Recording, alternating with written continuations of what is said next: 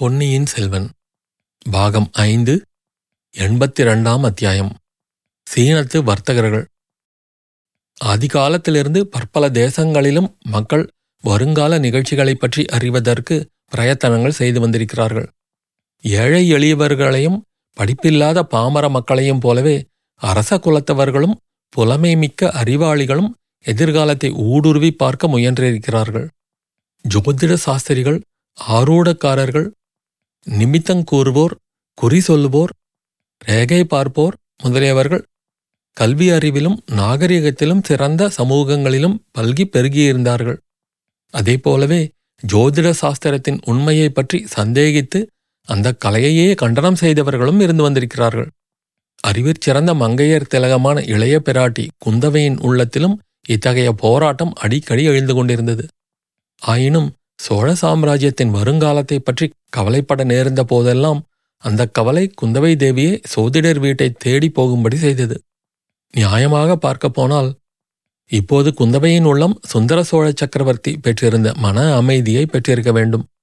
எதிர்பாராத நிகழ்ச்சிகள் என்னென்னவோ நேர்ந்து அருள்மொழிவர்மர் சோழ சிங்காதனம் ஏறி முடிசி ஊட்டிக் கொள்வது நிச்சயமாகிவிட்டது. பிள்ளை பிராயத்திலிருந்து குந்தவை தன் இளைய சகோதரனிடம் கொண்டிருந்த எல்லையில்லா வாஞ்சையை நாம் அறிந்திருக்கிறோம். கரங்களில் சங்கு சக்கர ரேகைகளுடன் பிறந்த அருள்மொழிவர்மனால் சோழ பேரரசு மகோன்னதத்தை அடையப் போகிறது என்று அவள் உள்ளத்தில் பலமான நம்பிக்கை குடிகொண்டிருந்தது. காவேரி வெள்ளத்தில் தவறி விழுந்தவனை தெய்வமே போன்று வந்த பெண்மணி ஒருத்தி எடுத்து காப்பாற்றிய நிகழ்ச்சியும் இன்னும் இது போன்ற வேறு பல சம்பவங்களும் அவளுடைய நம்பிக்கையை மேலும் மேலும் வலுவடையச் செய்து வந்தன. அந்த நம்பிக்கை மெய்யாகும் காலம் இப்போது நெருங்கி வந்திருந்தது. ஆனாலும் அந்த அரசிளங்குமரியின் உள்ளத்தில் இன்னமும் அமைதி ஏற்படாமல் போன காரணம் என்ன? அருள்மொழிவர்மரை பற்றி கூறியது போலவே கொடும்பாளூர் இளவரசி வானதியின் ஜாதக விசேஷத்தை பற்றியும் பலர் கூறி வந்தார்கள். உண்மையாக நாளையும் கோளையும் ஆராய்ந்து வருங்காலத்தை உணர்ந்துதான் கூறினார்களோ அல்லது அச்சமயம் குந்தவை தேவிக்கு உகப்பாக இருக்கட்டும் என்றுதான் சொன்னார்களோ தெரியாது. ஒருமுகமாக பலர் சேர்ந்து கூறும் வாக்கு சில சமயம் அதிசயமாக உண்மையாகி விடுவதை பார்க்கிறோம். இன்னும் சிலருடைய வாக்கிலேயே ஏதோ விசேஷம் இருக்கிறது. அவர்கள் சொன்னது சொன்னபடி பலித்து விடுகிறது. குழந்தையிலிருந்து திருவாற்றுக்கு வந்து குடியேறிய ஜோதிடர் அன்றைக்கு மார்கழி மாத திருவாதிரை நாள் என்பதை நினைவு கூர்ந்து சோழகுலத்துக்கு மிக்க சிறப்பை அளிக்கப் போகும் நன்னாள் அது என்று சற்று அழுத்தமாக கூறி வைத்தார். இரண்டு ஆண்டுகளுக்குப் பிறகு அதே மார்கழி திருவாதிரையில் சோழர் குலத்தில் ஆண் குழந்தை ஒன்று பிறந்தது. அந்த குழந்தை வளர்ந்து உரிய பிராயம் அடைந்தபோது சந்திரகுப்தன் அசோகன் விக்ரமாதித்தன் ஹர்ஷவர்தனன் ஆகியவர்களுடன் ஒப்பிடக்கூடிய சக்கரவர்த்தியாகி விளங்கினான். ராஜேந்திரன் என்ற அபிஷேக பெயர் பெற்று இலங்கை முதல் கங்கை வரையில் லட்சத்தீவு முதல் ஸ்ரீ விஜயத்தீவு வரையில் வெற்றி கொண்டு ஆணை செலுத்தினான். ஜோதிடர் கூறிய வார்த்தை இவ்விதம் அதிசயமான முறையில் பின்னால் பலித்துவிட்டது. ஆனால் அன்றைக்கு அவர் அவ்விதம் கூறியபோது குந்தவைக்கு அதில் பூரண நம்பிக்கை ஏற்படவில்லை. வானதிக்கோ ஜோதிடரின் வார்த்தைகள் கோபத்தையே உண்டாக்கின. அந்த கோபத்தை உடனே காட்டுவதற்கு ஒரு வழியும் ஏற்பட்டது. ஜோதிடர் சுபடியை தூக்கி அந்த பெண்ணரசி பூனையின் மேல் எறிந்துவிட்டு ஜோதிட சாஸ்திரத்துக்கும் உபயோகமுண்டு என்று கூறினாள். அதைக் கேட்ட ஜோதிடர் திரும்பி பார்த்து விஷயம் இன்னதென்பதை தெரிந்து கொண்டு இளவரசி வல்லவனுக்கு புல்லும் ஆயுதம் என்பார்கள். அதுபோல் தங்கள் திருக்கரம் பட்ட மகிமையினால் இந்த ஓலைச்சுவடியும் ஒரு உயிரை காப்பாற்றியது. வருங்காலத்தில் எத்தனை எத்தனையோ உயிர்களுக்கு அபயம் அளித்து காப்பாற்றப் போகும் மலர்க்கரம் அல்லவா? என்றார். வானதி அக்கா இந்த ஜோதிடர் முகஸ்துதி கூறுவதில் மிகவும் கெட்டிக்காரர். வாருங்கள் போகலாம் என்றாள். தேவி இன்றைக்கு நான் சொல்லும் வார்த்தைகள் தங்களுக்கு பிடிக்கவில்லை.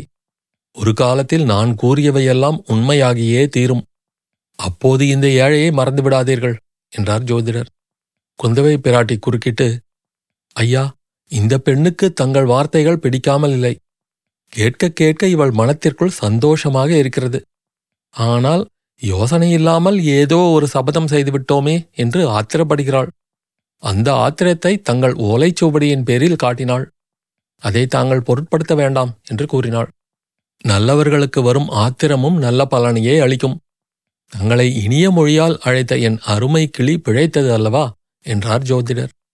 பின்னர் குந்தவை ஜோதிடரிடம் இன்னும் சிறிது நேரம் பேசிக் கொண்டிருந்தாள். முக்கியமாக அருள்மொழிவர்மருக்கு திருமணம் எப்போது நடக்கும் என்று கேட்டாள். அதை பற்றி இளைய பிராட்டி குந்தவைக்கு கவலை ஏற்பட காரணம் இருந்தது. ஏனெனில் நேற்றைய தினம் சேனாதிபதி பூதி விக்ரமகேசரி இளைய பிராட்டியிடம் வந்து தாயே நான் கொடும்பாளூர் போகிறேன். என் சகோதரன் மகள் வானதியையும் அழைத்துச் செல்லலாம் அல்லவா? என்று கேட்டார். குந்தவை திடுக்கிட்டு மாமா இது என்ன அவசரம்? பட்டாபிஷேகத்துக்கு இல்லாமலா போகிறீர்கள்? என்றாள். தாயே பட்டாபிஷேகத்தின் போது வந்துவிடுவேன். அதுவரையில் இங்கு ஏன் காத்திருக்க வேண்டும்? நான் வரும்போது பெரும் சைனியத்தோடு வந்தேன். தெய்வாதீனமாக நம்முடைய மனோரதம் சண்டை ஒன்றுமில்லாமலே நிறைவேறுவதாகிவிட்டது சக்கரவர்த்தி திருமகன் முடிசூட இணங்கிவிட்டார் அதை எல்லா சிற்றரசர்களும் ஒப்புக்கொண்டு விட்டார்கள். இனி இவ்வளவு பெரிய சைன்யத்தை இங்கு வைத்திருக்க வேண்டிய அவசியமில்லை. இவ்வளவு பேருக்கும் உணவு அளித்து நிர்வகிப்பதும் தஞ்சை நகரத்தாருக்கு சிரமமாக இருந்து வருகிறது. ஆகையினால் என் சைன்யத்தை அழைத்து போய் அங்கங்கே பிரித்து விட்டுவிட்டு வரவேண்டிய அவசியம் ஏற்பட்டிருக்கிறது என்றார் சேனாதிபதி. அப்படியே செய்யுங்கள். ஆனால் என் தோழி வானதியை எதற்காக அழைத்து போக வேண்டும்? என்று கேட்டாள் குந்தவை. தேவி அதற்கு ஒரு காரணம் இருக்கிறது. நேற்று சிற்றரசர்களாகிய நாங்கள் எல்லோரும் கூடி யோசித்து ஒரு முடிவுக்கு வந்தோம். தங்கள் பாட்டனார் அரிஞ்சய தேவரின் தந்தையாகிய பராந்தக சக்கரவர்த்தி பெண்ணரசிகள் அறுவரே மணந்திருந்தார். என்னுடைய குலத்திலிருந்தும் மிலாடுடையார் குலத்திலிருந்தும் பழுவேட்டரையர் மழவரையர் சம்புவரையர் குலங்களிலிருந்தும் ஒவ்வொரு பெண்ணை மணந்து கொண்டிருந்தார். ஆகையால் அவருடைய காலத்தில் சிற்றரசர்களிடையில் பூசல் எதுவும் இல்லாமல் இருந்தது. தங்களுடைய பாட்டனார் அரிஞ்சயரும் அவ்வாறே பல சிற்றரசர் குல பெண்களை மணந்து கொண்டார்.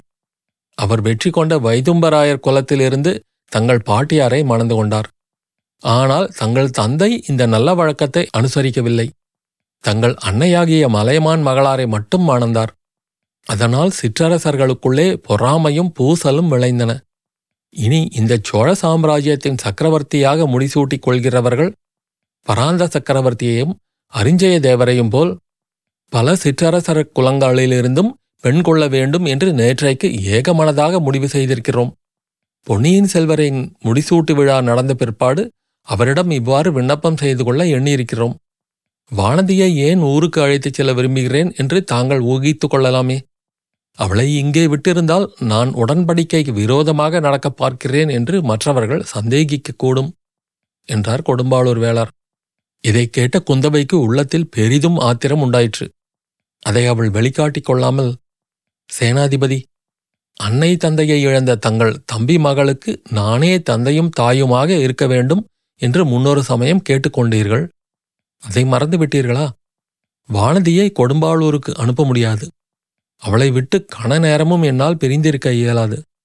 நான் வேண்டுமானால் வானதியையும் அழைத்துக்கொண்டு பழையாறைக்கு போய்விடுகிறேன். முடிசூட்டு விழாவுக்கு கூட வராமல் அங்கேயே இருந்து விடுகிறோம். கல்யாணத்தை பற்றிய பேச்சே இப்போது வேண்டாம். பட்டாபிஷேகம் ஆன பிறகு சிற்றரசர்களின் விருப்பத்தை பொன்னியின் செல்வரிடம் சொல்லுங்கள். பிற்பாடு பார்த்து கொள்ளலாம் என்றாள். சேனாதிபதியும் அதை ஒப்புக்கொண்டு விட்டார். குந்தவை தேவி ஜோதிடரை தேடிக்கொண்டு வருவதற்கு இது ஓர் அதிகப்படியான காரணமாயிற்று. ஆகையினாலேயே பொன்னியின் செல்வரின் திருமணத்தை குறித்து அவ்வளவு கவலையுடன் ஜோதிடரிடம் கேட்டாள். அதே சமயத்தில் வானதியின் நினைவு பழையதொரு சம்பவத்துக்கு போயிருந்தது.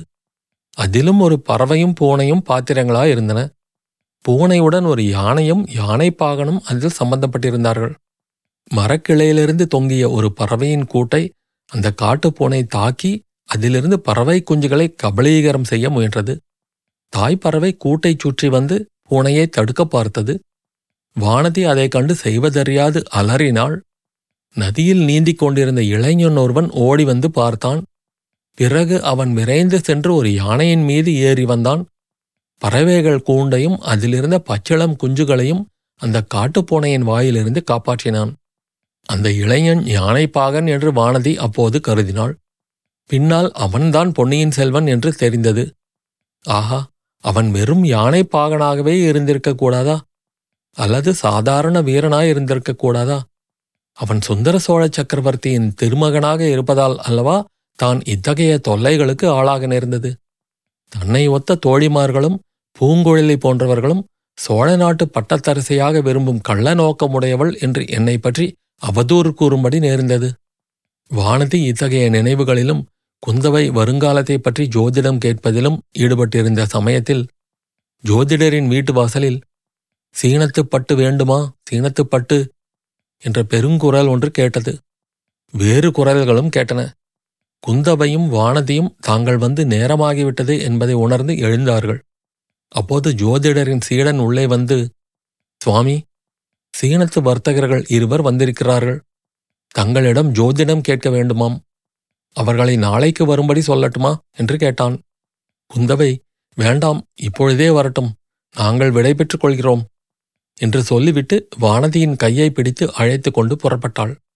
இளவரசிகள் இருவரும் வாசலில் வந்தபோது அங்கே ஒரு யானை நிற்பதையும் அதன் மேல் இரண்டு சீன வர்த்தகர்கள் பெரிய துணி மூட்டைகளுடன் உட்கார்ந்திருப்பதையும் பார்த்தார்கள்.